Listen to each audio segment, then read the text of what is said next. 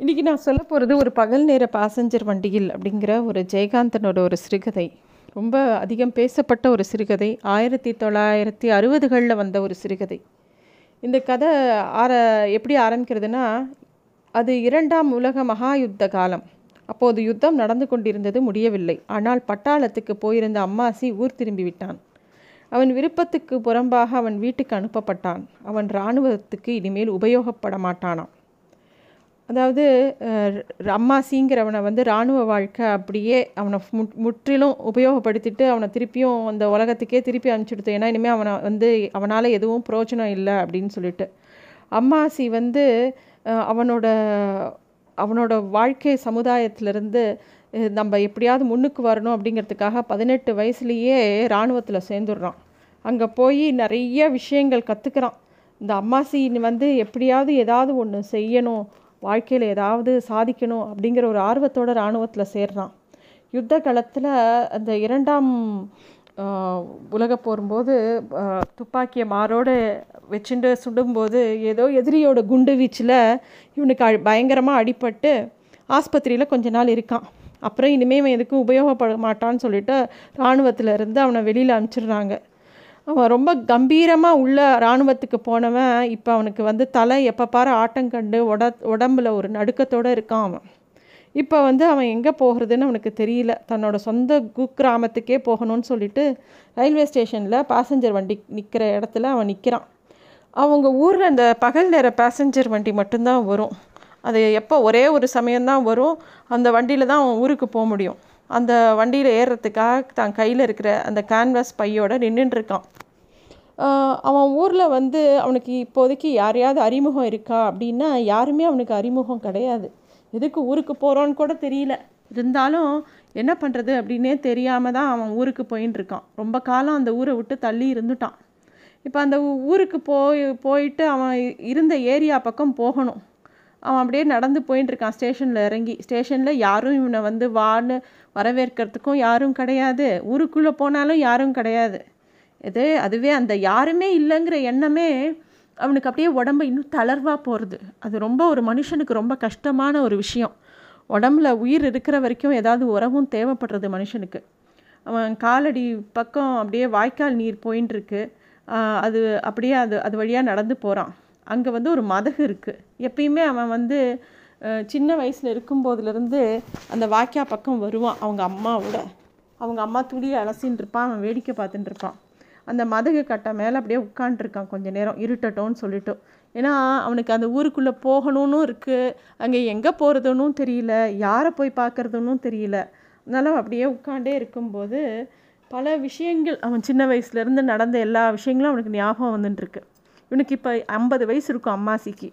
அவன் நிறைய வேஷி பேசி இப்படியே யோசிச்சுட்டே இருக்கும்போது யாரோ ரெண்டு பேர் பேசுகிற சத்தம் கேட்குது யாரோ இளஞ்சோடிகள் ரொம்ப ஆசையாக பேசிக்கிற சத்தம் கேட்குறது சீ சும்மாரு அப்படின்னு யாரோ பேசுகிற மாதிரி இருக்குது அங்கே பாருங்கள் ஆள் இருக்காங்க அப்படின்னோடனே இவன் பார்க்குறான் அவங்கள திரும்பி. அவங்க சிரிச்சுட்டே போகிறாங்க அவங்க ரெண்டு பேரும் அப்படி பேசி சிரிச்சுன்னு போகிறது ஏதோ இவரோட இளமை காலமே போகிற மாதிரி இருக்குது ஏன்னா இவரோட இளமை காலம் பூரா ஏதாவது சாதிக்கணும் ஏதாவது பண்ணணும் அப்படிங்கிற மாதிரி எதையோ நினச்சி அப்படியே ஓடு ஓடுன்னு ஓடுறாரு. அப் தன்னோட வா வயசு போகிறதே தெரியல. பதினெட்டு வயசு இருபது வயசு முப்பது நாற்பது இப்போ அதையும் கவனிக்காமல் ஓடிண்டே போயாச்சு. அதோட பெருமை அப்போ தெரியல. ஏதோ மனுஷங்க எந்த ஏதாவது சாதிக்கணும் ஏதாவது பண்ணியே ஆகணும் அப்படின்னு சொல்லிட்டு எதையோ நோக்கி ஓட வாலிபமும் வயசும் அது ஒரு பக்கம் ஓடிண்டே போயிடும். அது மாதிரி தனக்கு போயிடுத்து அப்படிங்கிற விஷயத்த அவர் அப்போ தான் யோசித்து அப்படியே பார்த்துட்டு இருக்காரு. இனிமேல் அதை பற்றி யோசித்து என்ன லாபம்? இனிமேல் என்ன அதெல்லாம் திரும்பி வரப்போகிறதா தான் இழந்தது எவ்வளோ பெரிய விஷயம் அப்படிங்கிறது அந்த நினைவு அவன் மனசில் ஓடிட்டே இருக்குது அந்த இரவு நேரம் வந்துடுச்சு ரொம்ப நேரம் ஆயிடுத்து. ஊருக்குள்ளே போகலாமா அப்படின்னு யோசிச்சுட்டு அந்த மதகு கட்டையிலேயே உட்காந்துட்டுருக்காரு அந்த மனித குரல்கள்லாம் அடங்கி போச்சு. நாயோட ஓலம் அப்படியே யோசிச்சுட்டு சத்தம் வந்துகிட்டே இருக்குது அப்போ யாரோ ஒருத்தர் முண்டாசு கட்டின்ட்டு அந்த பக்கம் வர்ற மாதிரி தெரிகிறது இவர் உட்காந்துருக்கிறத பார்த்தோடனே கொஞ்சம் பயந்து திகிலாறாரு. உடனே இவர் பயப்படாத நான் ஆளு தான் அப்படின்னு சொல்லிட்டு காலை ஆட்டி காட்டுறாரு. அந்த முண்டாசி கட்டி ஆள் இவர் அம்மாசியை உத்து பார்த்து யார்? ஏன்னா கிராமத்தில் யாருன்னு கண்டுபிடிச்சிருவாங்க டக்குன்னு. யார்? யாருன்னொடனே அம்மாசிக்கு அப்போ தான் தன்னோட ஒன்று விட்ட தங்கச்சி காசாம்பூ நினவு வருது. அவரோட கணவன் பேர் சடையாண்டி. அவன் சொல்கிறான் அந்த நான் வந்து காசம்போட உறவு அப்படின்னோடனே ஓ அவள் தான் பட்டணத்துக்கு போயாச்சே சடையாண்டிக்கு தான் ரயில்வேவில் போட்டர் வேலை கிடச்சி அங்கே போயிட்டானே கூட பொஞ்சாதியும் கூட்டிகிட்டு போயிட்டானே இங்கே யாரும் இல்லையேப்பா அப்படின்னு அவர் சொல்கிறார் எந்த மெட்ராஸில் எங்கே அப்படின்னோடனே எழும்பூர் ஸ்டேஷனில் இருக்கார் போட்டர் வேலை செய்கிறானா சடையாண்டி போனால் நீ அங்கே போனால் பார்க்கலாம் அப்படின்னு அந்த முண்டாசுக்காரன் சொல்லிவிட்டு அவர் பாட்டுக்கு ஊரை பார்க்க போயிடுறாரு. அம்மா சிக்கி மனசு கொஞ்சம் நிறைவாக இருக்குது ஏதோ ஒன்று விட்ட தங்கையும் அவள் புருஷனும் அவன் குழந்தைகளை பற்றி ஏதோ ஒரு வார்த்தை பற்றி பேசின உடனே ஏதோ அவங்கள போய் ஆவது போய் பார்க்கலாங்கிற ஒரு தீர்மானம் வந்தவுடனே உடம்புல ஒரு தெம்பு வருது. வேகமாக திருப்பியும் ஸ்டேஷனை ஊருக்குள்ளே இனிமேல் போகிறதுக்கு வேலை இல்லை. நம்ம ஸ்டேஷனுக்கு போய் மெட்ராஸ் போயிடலான்னு சொல்லிட்டு நேராக ஸ்டேஷனை நோக்கி நடக்கிறார். மறுநாள் காலையில் பொழுது விடிஞ்சப்புறம் ரொம்ப நேரம் கழித்து மெதுவாக பகல் நேரத்துலேயே வந்து சேர்ந்தது ஒரு பேசஞ்சர் வண்டி. அந்த வண்டிக்கு டிக்கெட் எடுத்து அவர் ஏறி உள்ளே உட்கார்றார் அந்த அப்படியே திரும்பி பார்க்குறாரு. நிறையா அவங்க ஊர் சேர்ந்த நிறைய குழந்தைங்க குட்டி குட்டியாக ஆளுக்கு கையில் கொஞ்சம் வெள்ளரிக்காய் வேர்க்கடலை அது இதுன்னு ஏதோ விற்கிறதுங்க இதுங்கக்கிட்ட ஏதாவது வாங்கணும் அப்படின்னு சொல்லிட்டு ஏதோ சில்லறையை நீட்டுறாரு. அதுக்குள்ளே வண்டி கிளம்புறது. உடனே சில்லறையை வீசி எரியிறாரு எல்லா குழந்தைகள நோக்கி. எல்லா குழந்தைகளும் ஆளுக்கு ஒன்று பொறுக்கிண்டு இவரை பார்த்து சல்யூட் அடிக்கிறதுங்க. அவருக்கு ஒரே சந்தோஷமாக இருக்குது அப்படியே அவர் பார்த்துட்டே உக் அவரோட இடத்துல வந்து உட்கார்றாரு. அவருக்கு எதிராக ஒரு அம்மா ஒரு தாய் அப்படியே பக்கத்தில் வந்து அவர் அவரோ அவளோட குழந்த ஒரு ரெண்டு வயசு இருக்கும். அது மடியில் வச்சுட்டு அவள் படுத்துட்டு அப்படியே தூங்கின்னு இருக்கா பக்கத்தில் ஒரு மைனர் மாதிரி ஒரு ஆள் அவனும் வேறு பக்கமாக படுத்துட்டு இருக்கான் அந்த பொண்ணை பார்க்கும்போதே அவருக்கு தெரிஞ்சிடுது அந்த பொண்ணு வந்து ஒரு இளம் விதவை ஒரு பிராமண விதவை அப்படிங்கிறதும் தெரியறது. அவளுக்கு ஏதோ க்ஷயரோகம் இருக்கிற மாதிரியும் தெரியறது. ஏன்னா அவள் தொண்டைக்குழியில் பிராணம் அப்படியே துடிச்சுட்டே இருக்குது ரயில் மெதுவாக கிளம்ப ஆரம்பிக்கிறது. அப்போ பார்த்து டிக்கெட் பரிசோதகர் வரார். எல்லார்ட்டையும் டிக்கெட் கேட்குறார் முதல்ல அந்த மைனர் மாதிரி இருக்கணும் எழுப்பி கேட்குறாரு அவன் டிக்கெட் கொடுக்குறான். அப்புறம் அம்மாசி அவர் அவரை டிக்கெட் கொடுத்தோடனே நோட் பண்ணிவிட்டு கொடுக்குறார். அப்புறமா இந்த பொண்ணை எழுப்புறார். இந்த அம்மா டிக்கெட்டு டிக்கெட்டுனோடனே அவங்க அந்த அம்மா வந்து கண்ணை முழிச்சு கண்ணே திறக்க முடியல. ஈன ஸ்வரத்தில் டிக்கெட்டா அப்படின்னோடனே டிக்கெட் பரிசோதகர் வந்து டிக்கெட் இல்லையா? அப்போ அடுத்த அடுத்த ஸ்டேஷனில் இறங்கிடுமா? அப்படின்னு சொல்லிட்டு அவர் பாட்டுக்கு போக பார்க்குறார். அம்மாசிக்கு ரொம்ப வருத்தமாக இருக்குது உடனே அவர் ஒரு முடிவெடுத்து நீ எவ்வளோ தூரமாக போகணும்? அப்படின்னு அந்த பொண்ணுக்கிட்ட கேட்டோடனே நான் பட்டணத்துக்கு போகணும்யா. அப்படின்னோடனே அந்த டிக்கெட் பரிசோதகிட்ட அந்த பட்டணத்துக்கு அந்த பொண்ணுக்கு ஒரு டிக்கெட் கொடுங்க நான் பணம் கொடுக்குறேன்னு சொல்லி கொடுக்குறேன் டிக்கெட் பரிசோதகர் இவர் ஒரு நிமிஷம் பார்த்துட்டு அப்புறம் அந்த டிக்கெட்டை கொடுத்துட்டு அவர் பாட்டுக்கு நகர்ந்து போயிடுறார். அப்போ வந்து அந்த விதவை பெண் இவரை பார்த்து உங்கள் குழந்தை குட்டிலாம் தீர்காயசாக இருக்கணும் ஐயா அப்படின்னு சொல்லிட்டு கை கூப்புறா. அப்புறமும் அவளால் உட்கார முடியல பேச முடியல அப்படியே சிரமமாக உட்காண்டிருக்கா இவர் அதை பார்த்துட்டே இருக்கார். அப்போ அந்த ட்ரெயினில் இன்னொரு பிச்சைக்கார தம்பதிகள் ஏறுறாங்க. அவங்களுக்கு வந்து டிக்கெட்டை எடுக்கிறதுக்கு வசதி கிடையாது. டிக்கெட்டே எடுக்க முடியாது. அதனால் டிக்கெட் எடுக்காதனால அந்த சேரில் உட்காராமல் தரையிலேயே உட்காந்துட்டு வராங்க. கையில் ஏதோ வேர்க்கடலை வச்சுன்னு சாப்பிட்டுட்டே வராங்க. அந்த ரயில் அப்படியே போயிட்டே இருந்து அடுத்த ஸ்டேஷன் ஒரு பெரிய ஜங்ஷன் மாதிரி ஒரு இடத்துல வந்து ட்ரெயின் நிற்கிறது அப்போ வந்து அந்த தாய் வந்து பிரக்ஞையே இல்லை அவளுக்கு. அப்படியே மயங்கி கிடக்கிறா. ஆனால் அவன் மடியில் இருந்த குழந்த முழிச்சுன்ருட்டும் அந்த குழந்த அந்த ஜன்னல் வழியாக யாரோ பிஸ்கெட்லாம் விற்கிறத பார்த்தவொடனே அப்புச்சி அப்புச்சிமா அப்புச்சின்னு பசியில் அழ ஆரம்பிக்கிறது.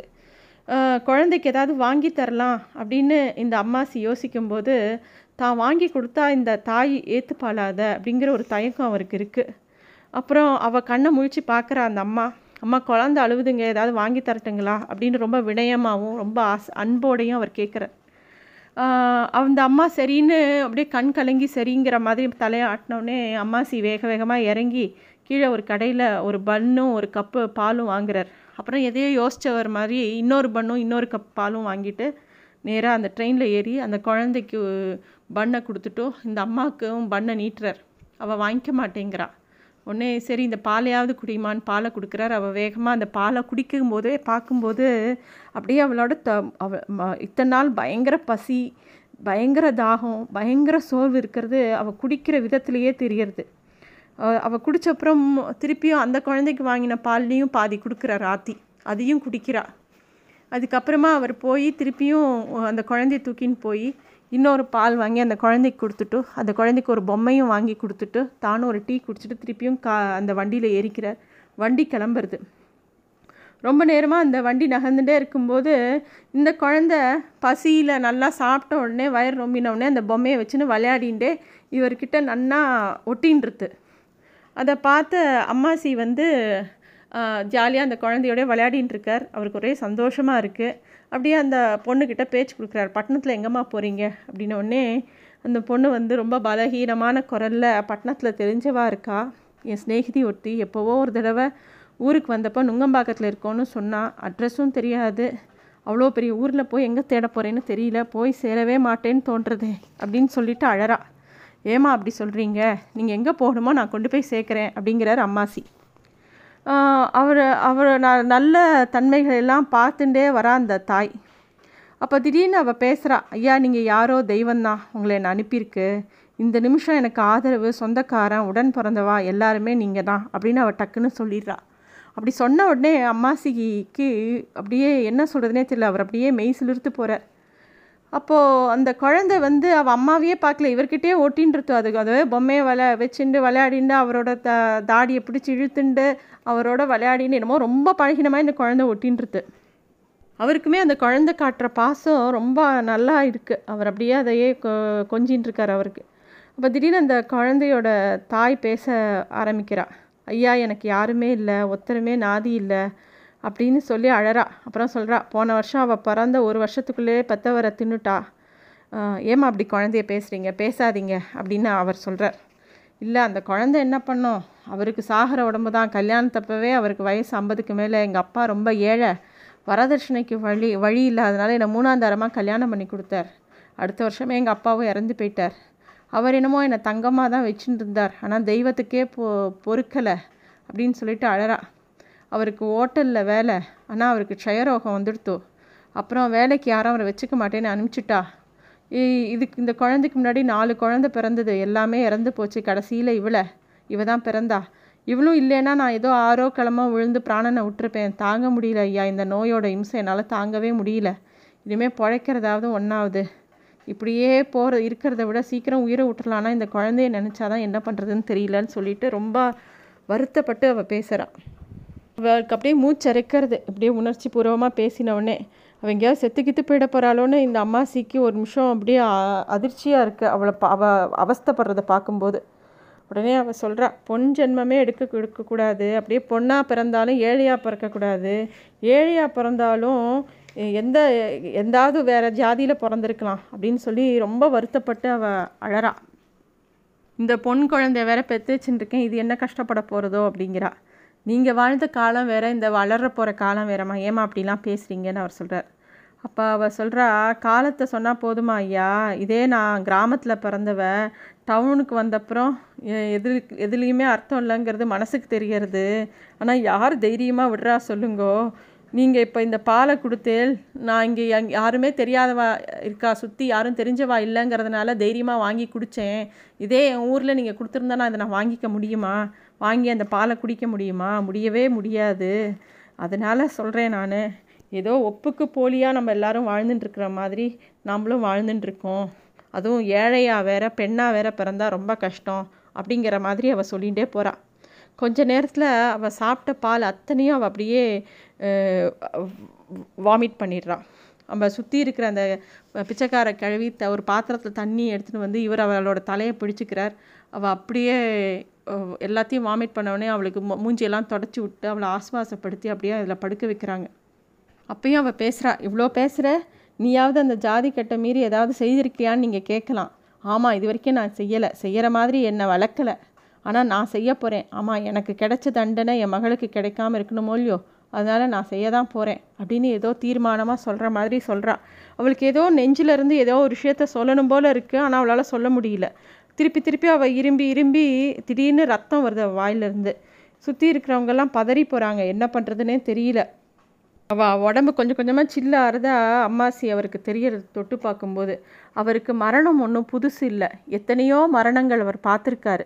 அவர் முதல் உலக போரில் சண்டை போடும்போது அவன் அம்மா இறந்த செய்தி தான் அவருக்கு வந்ததே தவிர அவரால் ஒன்றும் பண்ண முடியல. அதுக்கப்புறம் இராணுவத்தில் எத்தனையோ இறப்புகளை பார்த்ததுனால அவருக்கு இறப்பு ஒரு பெரிய விஷயம் கிடையாது.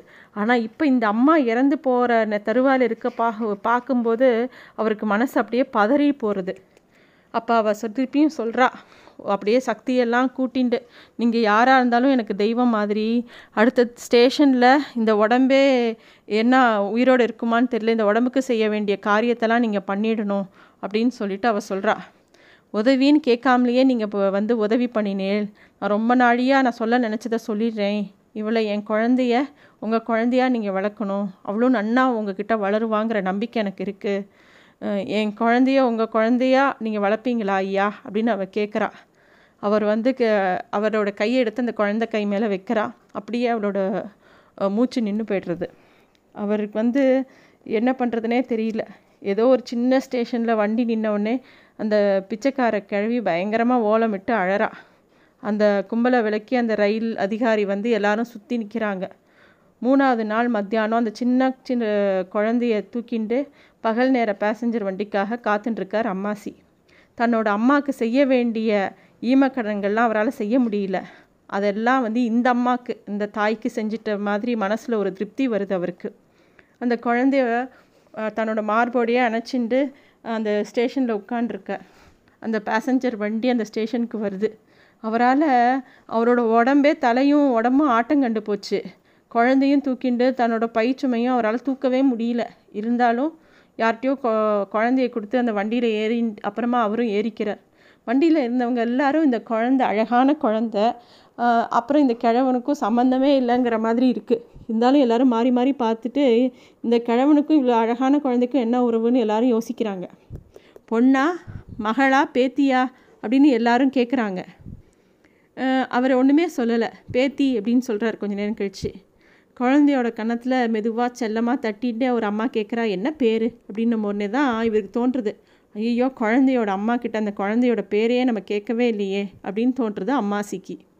ரயில் கிளம்புது. அதே வினாடியில் கொஞ்ச நேரம் யோசிச்சுட்டு அவர் சொல்கிறாரு குழந்த பேர் பாப்பாத்தி அப்படின்னு.